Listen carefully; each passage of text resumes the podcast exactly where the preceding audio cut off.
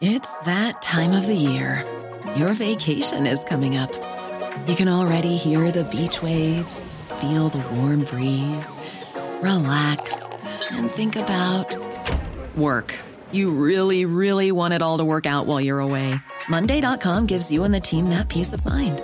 When all work is on one platform and everyone's in sync, things just flow wherever you are. Tap the banner to go to Monday.com. I'm Sandra, and I'm just the professional your small business was looking for. But you didn't hire me because you didn't use LinkedIn jobs. LinkedIn has professionals you can't find anywhere else, including those who aren't actively looking for a new job but might be open to the perfect role, like me. In a given month, over 70% of LinkedIn users don't visit other leading job sites. So if you're not looking on LinkedIn, you'll miss out on great candidates like Sandra. Start hiring professionals like a professional. Post your free job on linkedin.com/achieve today.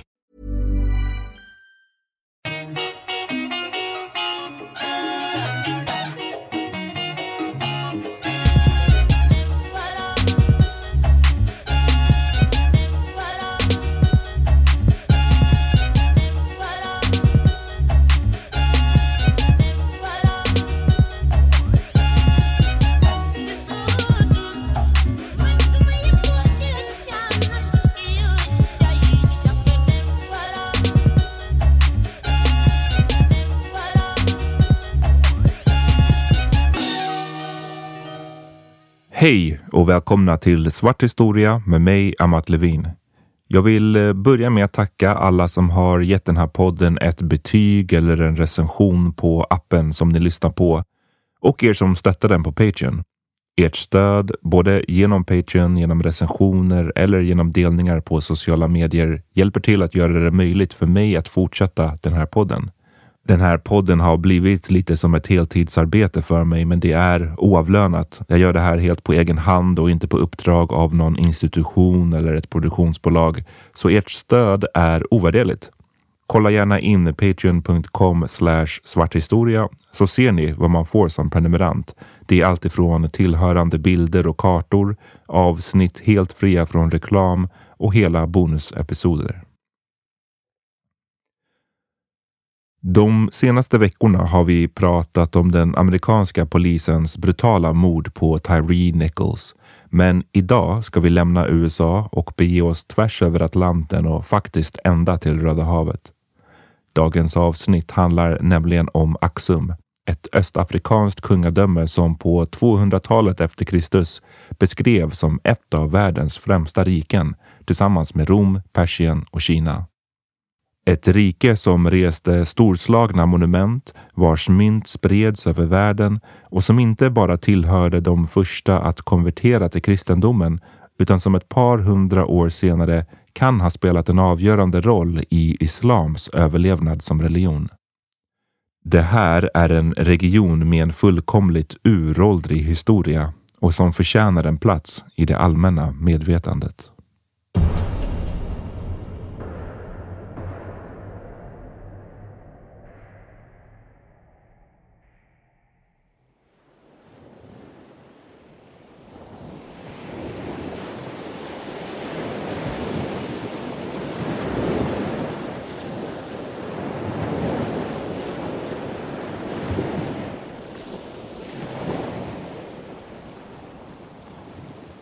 Någon gång under det första århundradet efter Kristus satte sig en för oss okänd grekisk författare ner och skrev det som på engelska kallas för Periplus of the Erythrian Sea. En guide till några av den tidens viktigaste handelsvägar. Skribenten var troligtvis en sjöman eftersom skriften är en första personsskildring och beskriver hamnarna, städerna och civilisationerna som var del av handeln från Nord och Östafrika till Mellanöstern, Indien och Kina. Den afrikanska delen av rutten inleddes i Egypten och gick längs Röda havet mot dagens Somalia där flera framstående hamnstäder avlöste varandra.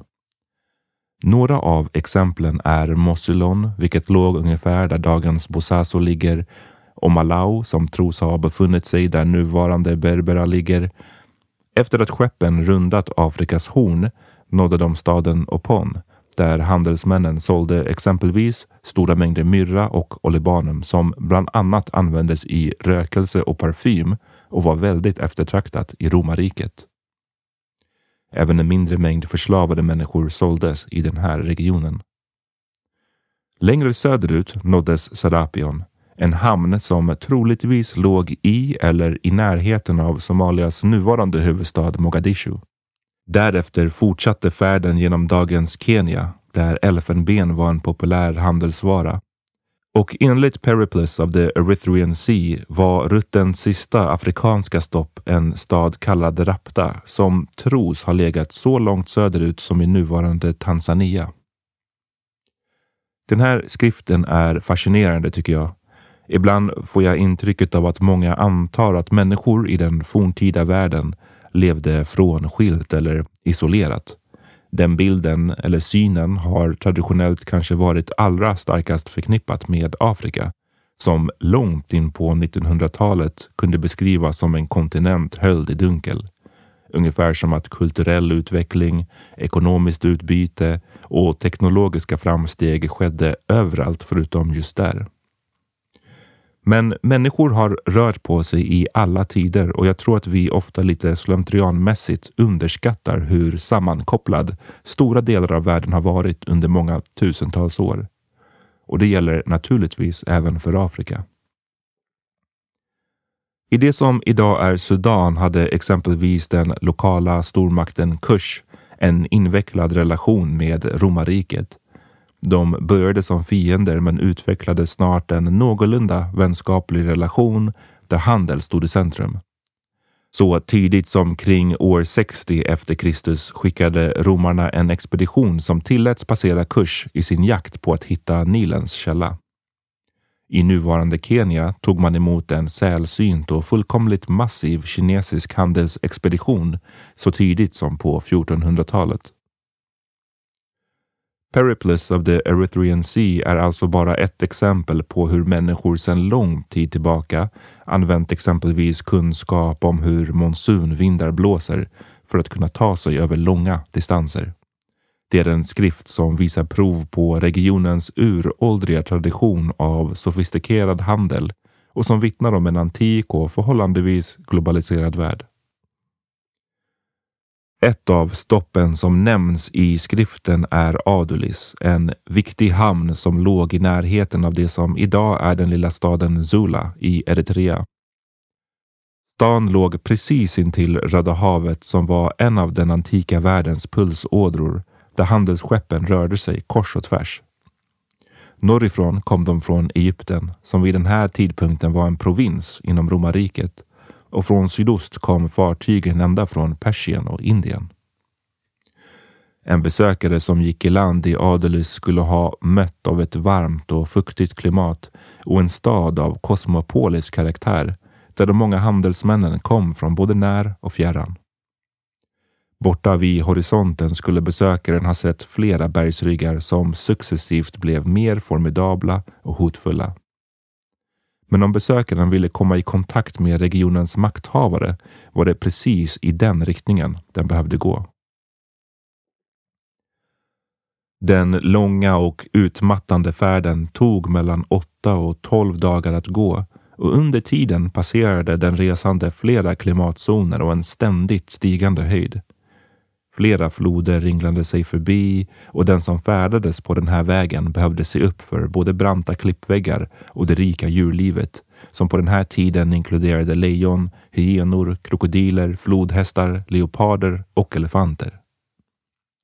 Längs vägen fanns flera mindre samhällen som ofta var placerade på så kallade ambas, en karaktäristisk landform i den här regionen en amba är i stort sett ett högt berg med en stor och en platt topp som lämpade sig väl för både byar och odlingar eftersom de var så svåråtkomliga och lätta att försvara. Till slut, och nu befann sig den resande på ungefär 2100 meters höjd, nådde staden och makten som Adolus lydde under, Axum.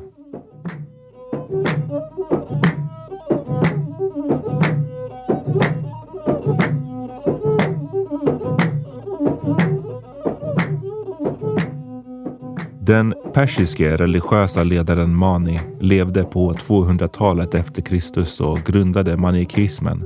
En numera utdöd religion men som under sin guldålder utgjorde en av världens största religioner. Enligt hans följare ska han vid ett tillfälle ha beskrivit världens fyra då främsta makter.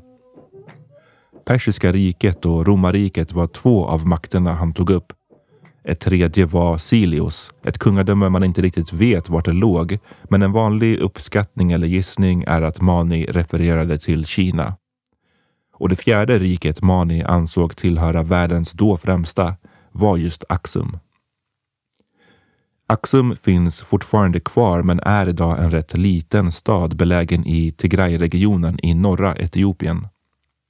Regionen var bebodd långt innan, men från åtminstone hundratalet efter Kristus kom Axum att fungera som huvudstad i ett mäktigt kungadöme med samma namn.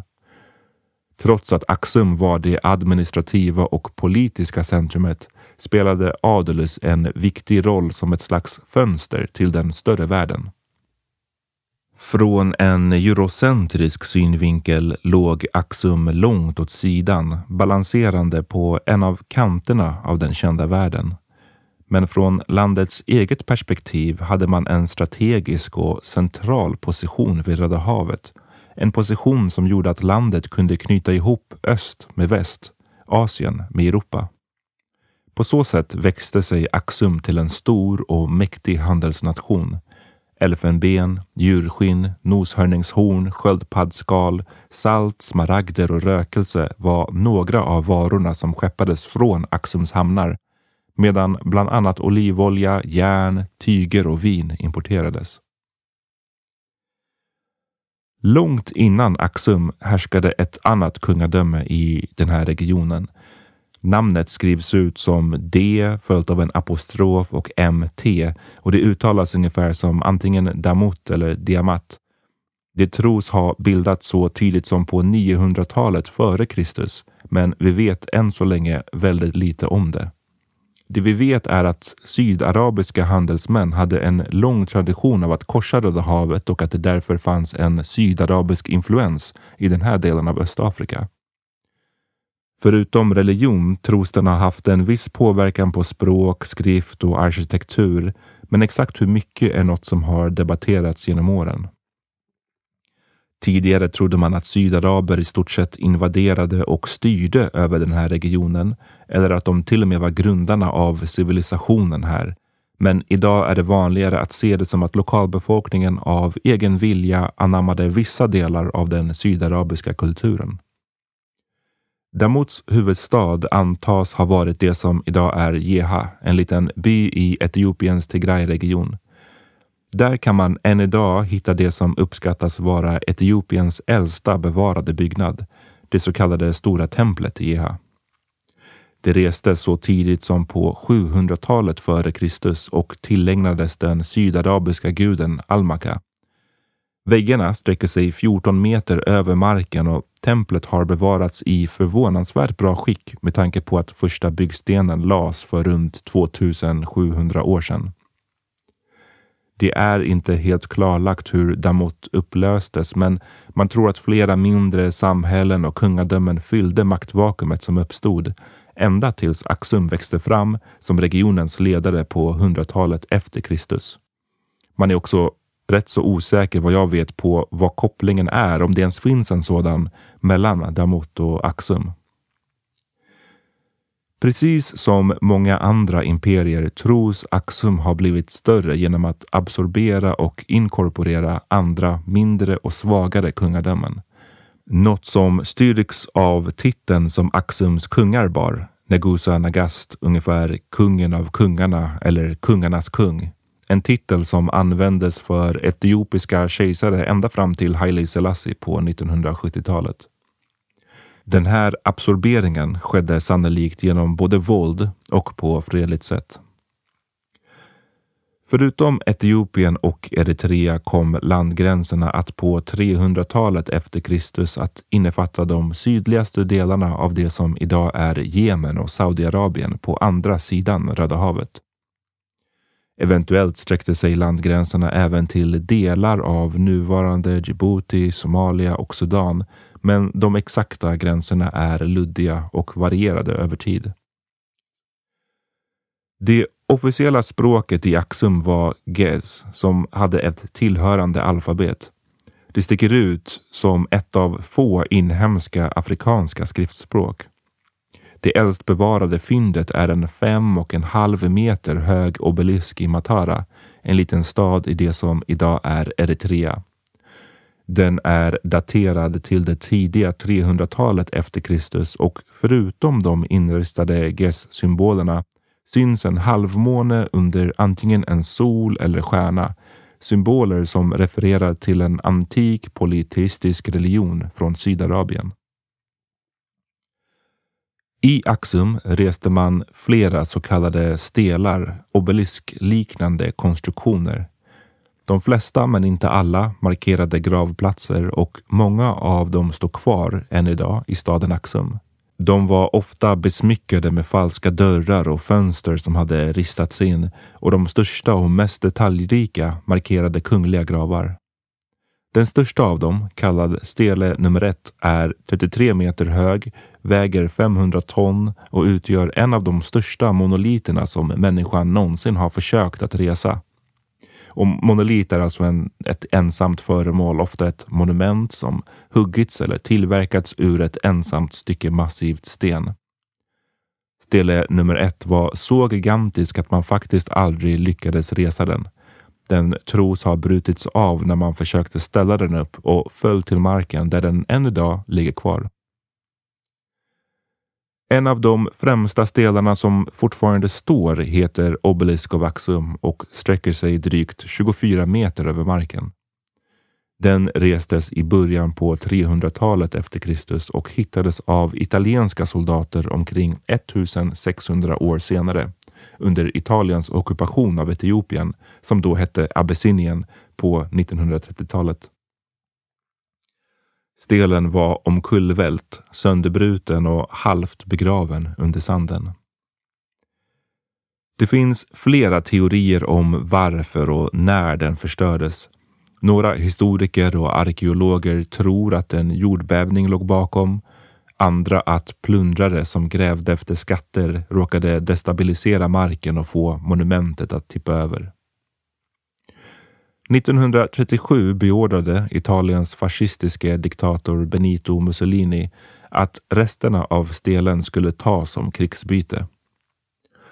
Soldaterna lastade de flera ton tunga bitarna ombord lastbilar som fraktade dem till kuststaden Massawa.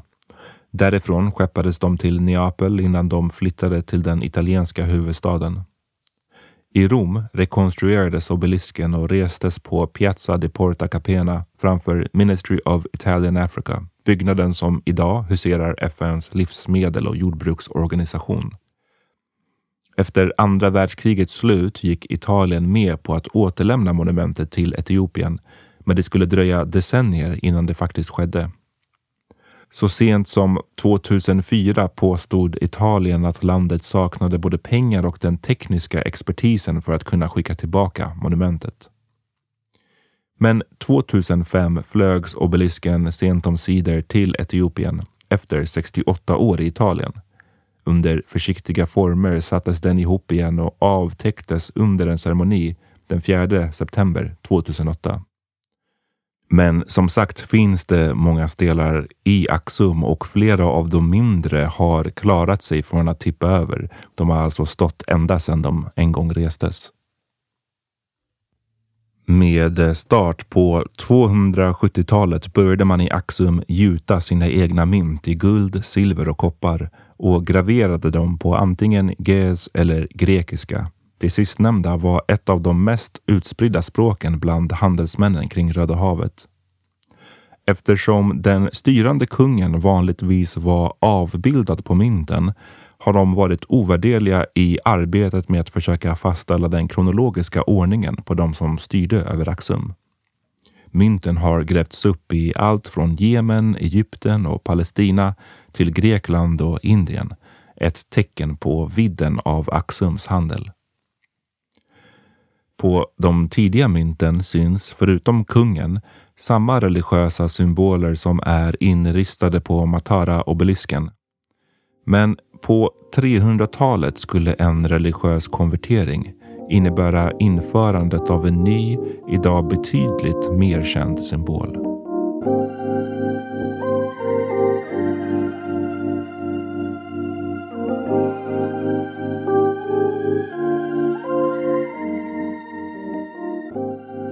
Det var i den antika staden Tyros i de södra delarna av nuvarande Libanon som en kristen man vid namn Frumentius föddes i början på 300-talet. Tillsammans med sin bror Edesius befann han sig som barn på en båtresa längs Röda havet när fartyget kapsejsade vid den östafrikanska kusten. Det finns lite olika versioner av den här berättelsen i vissa varianter sägs det istället att fartyget ockuperats och dess besättning dödats när det lagt ankare i någon av Axums hamnar. I alla versioner fick dock bröderna behålla livet. De greps istället och fördes till Ella Amida, den dåvarande kungen av Axum, som tog dem som fångar. Den främsta och ursprungliga källan till den här berättelsen kommer från Rufinus av Aquileia, en romersk kyrkolärare och historiker som levde på 300-talet och som ska ha fått den berättad för sig av Edesius själv. Enligt berättelsen slapp Frumentius och Edesius den sortens behandling vi kanske främst associerar med fångenskap. Istället ska kungen ha intresserat sig för bröderna och de fick hans förtroende. Edesius blev kungens munskänk, det som på engelska kallas för cupbearer, medan Frumentius fick en rad viktiga positioner inom kungahuset. I sin bok Axum, An African Civilization of Late Antiquity skriver irländska arkeologen Stuart Munro-Hay att Frumentius med tiden kom att fungera nästan som en slags eh, statssekreterare eller finansminister. Men han var i praktiken fortfarande fånge eller till och med förslavad och det var först på Ella Amidas dödsbädd som kungen helt frisläppte Frumentius och hans bror. Men enkedrottningen Sofia bad då bröderna att stanna kvar för att hjälpa till med undervisningen av hennes son, prins Ezana, som fortfarande var för ung för att ta över som regent. Frumentius verkar från och med nu ha blivit en slags ställföreträdande makthavare i Axum. Under sin tid i riket använde Frumentius sitt ökande inflytande till att sprida kristendomen i landet. Han uppmanade de kristna handelsmännen som befann sig i Axum att praktisera sin tro öppet och konverterade medlemmar ur lokalbefolkningen. När Ezana blivit tillräckligt gammal för att ta över styret av landet lämnade bröderna slutligen Axum för Alexandria i Egypten. Det var staden där den koptisk-ortodoxa kyrkan hade grundats i mitten av 100-talet och nu hade den blivit hem till en växande gemenskap av kristna. Medan Edesius fortsatte hem till Tyros stannade Frumentius kvar i Alexandria. Han bad kyrkans biskop att skicka missionärer till Axum för att fortsätta spridningen av kristendomen. Istället blev Frumentius själv vigd till biskop och fick i uppdrag att utföra konverteringen. Det var år 333 som Frumentius kom tillbaka till Axum och där lyckades han konvertera den unga kung Ezana. Man kan ju tänka sig att Frumentius hade stort inflytande över Zana med tanke på att han hade varit vid hans sida sedan kungen bara var ett barn. Och det måste ju ha underlättat konverteringen.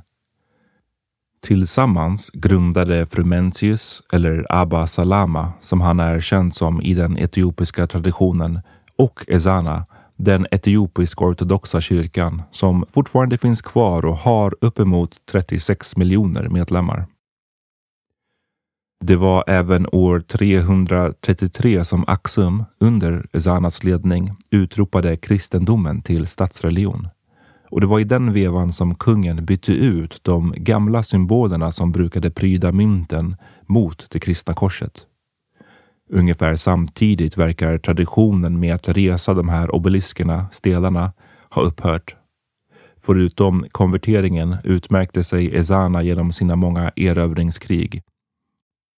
Han slog även ner flera revolter inom sina landgränser och kan även ha varit den som genom en attack bidrog till det slutgiltiga förfallet av Kush, Nordöstafrikas tidigare stormakt. I och med konverteringen kan Axum räknas som en av historiens allra första kristna nationer.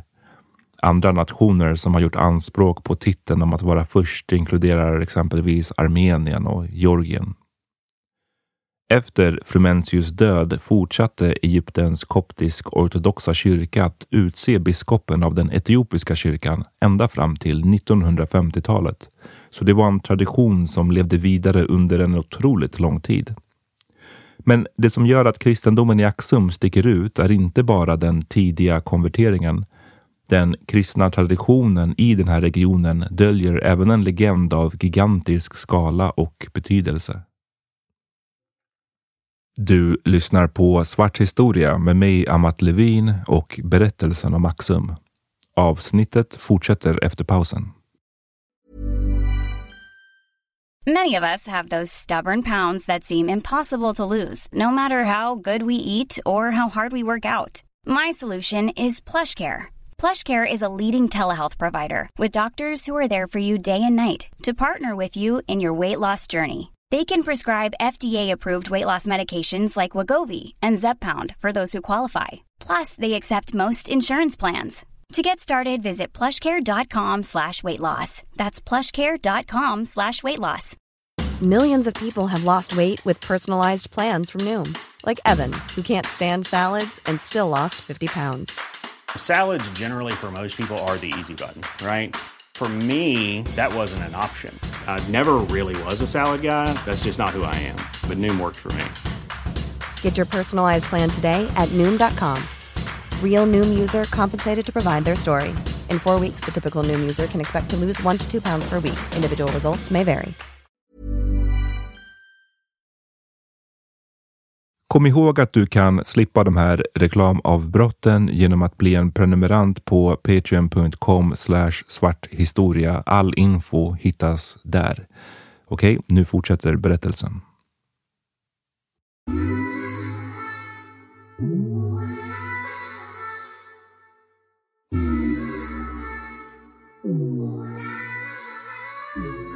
I Axum står Church of Our Lady Mary of Zion, en kyrka som är omgärdad av myter.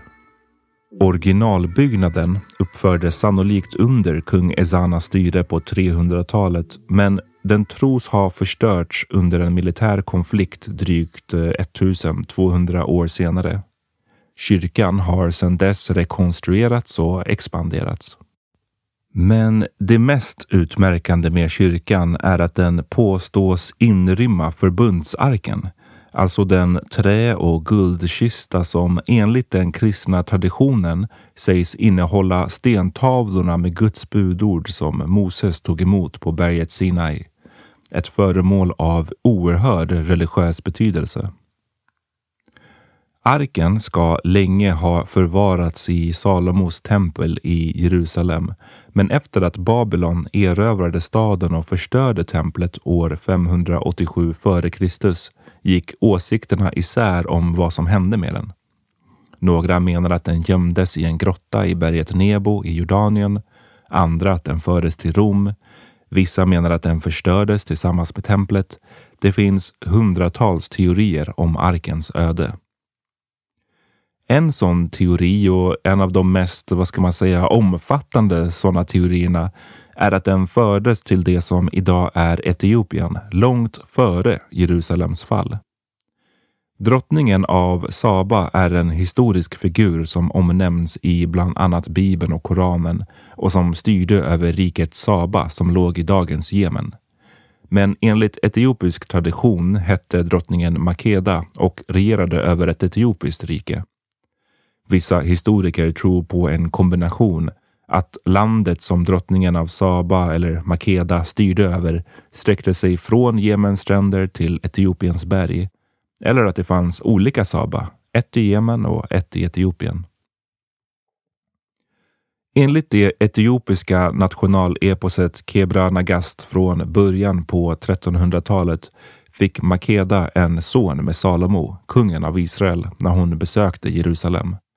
Den här sonen, mest känd som Menelik den första, sägs som vuxen ha grundat Etiopiens salomoniska dynasti och på 900-talet före Kristus fått med sig arken till Etiopien efter att ha hälsat på sin far. Där ska den sedan ha hållits gömd tills kyrkan tog hand om den. Än idag påstår Church of Our Lady Mary of Zion att de har arken i sin ägo. Varken ledaren för den etiopiska kyrkan eller landets regenter har tillträde till den. Endast den vaktande munken får se arken. En tradition som alltså sägs ha fortlöpt i tusentals år. När beskyddaren dör utses en ny munk som får i uppdrag att vakta arken på livstid. Den här berättelsen blandar historia med mytologi och religion, så en diskussion om sanningshalten känner jag är bortom den här podden. För den som är intresserad av den här berättelsen kan jag istället rekommendera Stuart Monroe Hayes bok The Quest for the Ark of the Covenant. Det är en grundlig undersökning av berättelsen och där går han igenom i stort sett alla spår. Trots att kristendomen fick status som statsreligion i samband med kung Ezanas konvertering tog det lång tid för religionen att spridas. Ni som har lyssnat på avsnittet om Mansa Musa och Maliriket känner kanske igen den trenden. I det fallet handlade det om islam, men det fungerade på ungefär samma sätt där. Att kungligheterna var de första att konvertera och att det kunde dröja länge innan befolkningen följde efter. Det var heller inte ovanligt att befolkningen började blanda sina trosuppfattningar. Och i det som var Axum har arkeologer hittat eh, gravar med både kristna och så kallade hedniska symboler och föremål. Det var egentligen först på slutet av 400-talet som kristendomen fick verklig spridning bland invånarna, tack vare några som är kända som de nio helgonen. De kom från flera delar av det bysantiska eller östromerska riket, som dagens Syrien och Turkiet, och bosatte sig runt om i Axum. Där började de processen att konvertera även landsbygdsinvånarna. De översatte vissa av kristendomens heliga skrifter till Gez och grundade flera kyrkor och kloster. Några av dem finns fortfarande kvar så här mer än 1500 år senare ofta högt uppe i bergen och vissa är uthuggna direkt ur stenen och kan endast nås till fots. Ett av klostren som grundades på 500-talet ligger exempelvis isolerat högt uppe vid ett berg eller amba känt som Debreedamo och man kan bara nå det genom att klättra upp längs en 15 meter brant bergsvägg med hjälp av ett rep. Inuti vissa av de här klostren och kyrkorna kan man än idag titta på de vackra och urgamla ristningarna och målningarna. På patreon.com svarthistoria kommer jag att lägga upp bilder på några av de här. Kolla in dem för de är verkligen otroliga. Ett annat exempel på Axums roll i den tidiga kristendomen inträffade under kung Kalebs tid som regerade på 500-talet efter Kristus. På andra sidan Röda havet, i det som idag är Jemen, hade ett rike känt som Himjar vuxit fram. Där hade en judisk kung vid namn Du Nevas, alternativ Yusuf Azar, nyligen tagit makten och inlett ett förtryck av den icke-judiska befolkningen. Mängder av kristna invånare ska ha förföljts och dödats, vilket fick Axums kung Kaleb att kring år 520 invadera Himjar för att försvara den kristna befolkningen. Det är möjligt såklart att han också hade andra skäl, exempelvis ekonomiska, för att inleda den här invasionen. Men i det blodiga kriget som följde stod till slut Axum som segrare. Man erövrade Himjar, dödade den förtryckande kungen Dunevas och installerade en välvillig och kristen regent. Som ni märker sträcker sig den här regionens kristna tradition väldigt långt tillbaka. Men Axum spelade också en avgörande roll i överlevnaden av världens idag näst största religion, islam.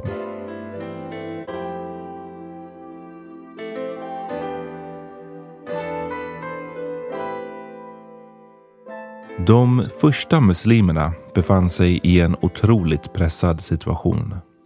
Enligt muslimsk tradition var det i början på 610-talet, strax efter att han mottagit de första av Guds visioner förmedlade genom ärkeängeln Jibril, som profeten Muhammed började predika för Mekkas invånare.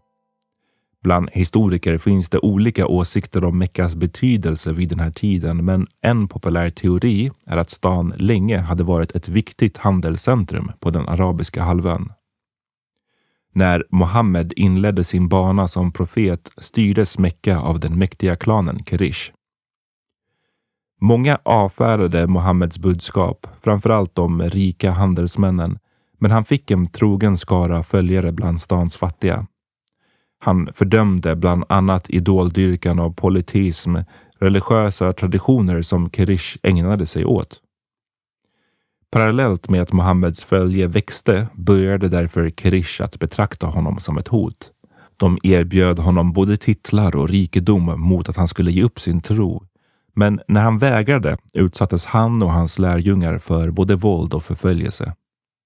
De behövde en tillflyktsort. Valet föll på Axum och anledningarna är flera.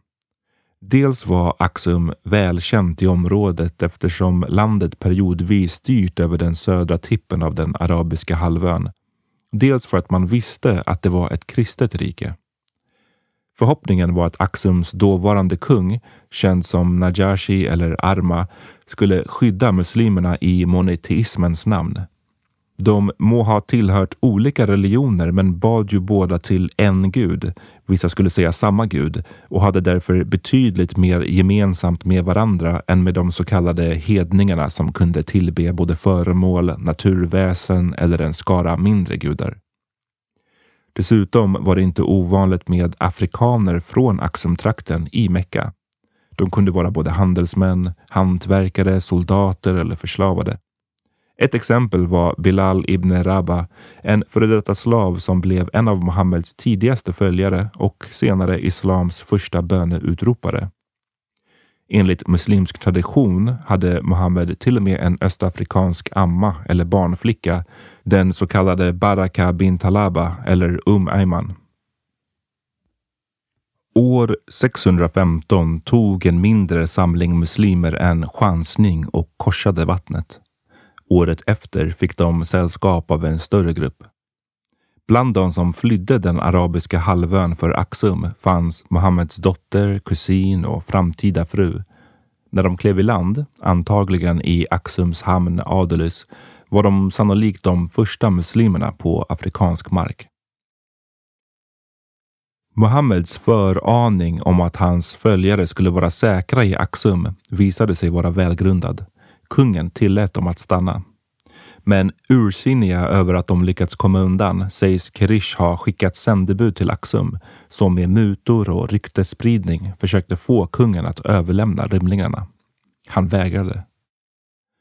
Kring år 622 återvände en första grupp av muslimerna till den arabiska halvön lagom i tid för att följa Muhammed till hans nya bas i staden Medina bortom förtrycket i Mekka. Där anslöt år 628 en annan grupp av dem som sökt skydd i Aksum.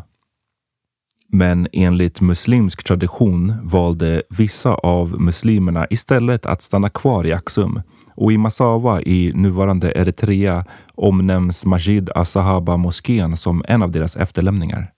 Den är daterad till 600-talets första decennier och räknas som Afrikas kanske äldsta moské. Andra av muslimerna slog sig ner i Negash i dagens Tigray-region där de lämnade efter sig den ungefär lika gamla Al-Najashi-moskén som fortfarande står kvar och fortfarande döljer några av gravarna där Muhammeds tidiga följare sägs ligga begravda. Vad som hade hänt om Aksums kung inte tog sig an muslimerna går såklart bara att spekulera kring. Men det är nog inget vilt antagande att det hade inneburit en svår, för att inte säga förödande motgång för de tidiga och fortfarande få muslimska anhängarna. Som tack för hjälpen sägs Mohammed ha uppmanat sina följare att inte gå på offensiven mot Axum vilket troligtvis bidrog till att Axum inte attackerades under de tidiga och omfattande muslimska erövringarna som svepte över Mellanöstern och Nordafrika under de kommande drygt hundra åren.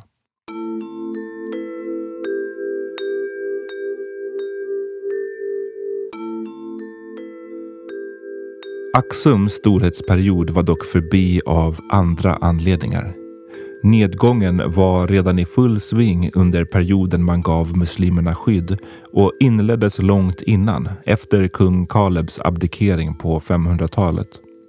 Hans invasion av södra Jemen, som vi pratade om tidigare, må ha inneburit en storslagen vinst för kristendomen i området, men markerade början på slutet för Axum som ett imperium. Invasionen kostade både människoliv och resurser och eftersom man inte lyckades behålla direkt kontroll över södra Jemen gick man miste om de långvariga strategiska och ekonomiska fördelarna som hade kunnat följa. Samtidigt expanderade sassaniderna västerut, alltså de som styrde det persiska riket, vilket tros ha stört de traditionella handelsnätverk som Axum byggt sin framgång på. Som en följd drog sig Axum tillbaka från Röda havet och fokuserade på att behålla kontrollen över det etiopiska höglandet. Andra förklaringar till Axums nedgång är att klimatförändringar, avskogning och jordförstöring gjorde det omöjligt att nära en växande befolkning. Oavsett vilket som var den främsta anledningen tros staden Axum ha förlorat sin status som huvudort i kungadömet på mitten av 600-talet. På 800-talet hade hela riket reducerats till en samling mindre byar och samhällen. Enligt viss lokal tradition levererades dödsstöten av en armé ledd av en kvinna vid namn Gudit, Judit eller Jodit det finns många olika och motstridiga versioner av den här berättelsen, men hon framställs ofta som en icke-kristen, eventuellt judisk drottning från ett närliggande kungadöme som på mitten av 900-talet brände flera av Axums kyrkor och böcker.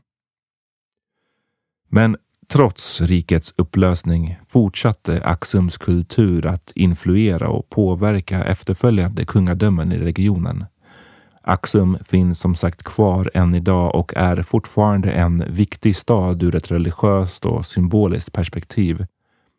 Riket var dessutom långt ifrån den sista etiopiska staten att göra avtryck i världshistorien. Räkna därför med att vi under den här poddens gång kommer att få tillfälle att återvända till den här regionen många gånger. Tack för att du har lyssnat på Svart historia med mig, Amat Levin och episoden om Axum.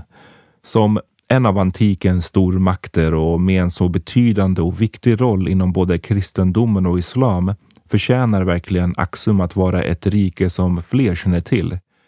Förhoppningsvis innebär den här episoden ett litet bidrag till att öka kännedomen. Under det här avsnittet har jag nämnt flera fullkomligt uråldriga städer, kyrkor och monument som fortfarande står kvar. Dock har flera av dem den senaste tiden skadats och är i akut fara. Sedan 2020 har norra Etiopien, framförallt Tigray-regionen där det här avsnittet främst utspelar sig, varit skådeplatsen för ett av världens just nu mest blodiga krig och värsta humanitära katastrofer. Enligt vissa uppskattningar rör det sig om uppemot 600 000 civila dödsfall. En vapenvila nåddes i slutet av förra året men det mänskliga lidandet är fortfarande enormt och fortfarande kommer rapporter om övergrepp som begås mot civilbefolkningen. Nästa vecka kommer jag att ha med mig en eller flera personer som kommer att berätta mer om det här kriget, bakgrunden till det, konsekvenserna av det, mediebevakningen och vad just du kan göra för att informera dig och bidra. Vi hörs då.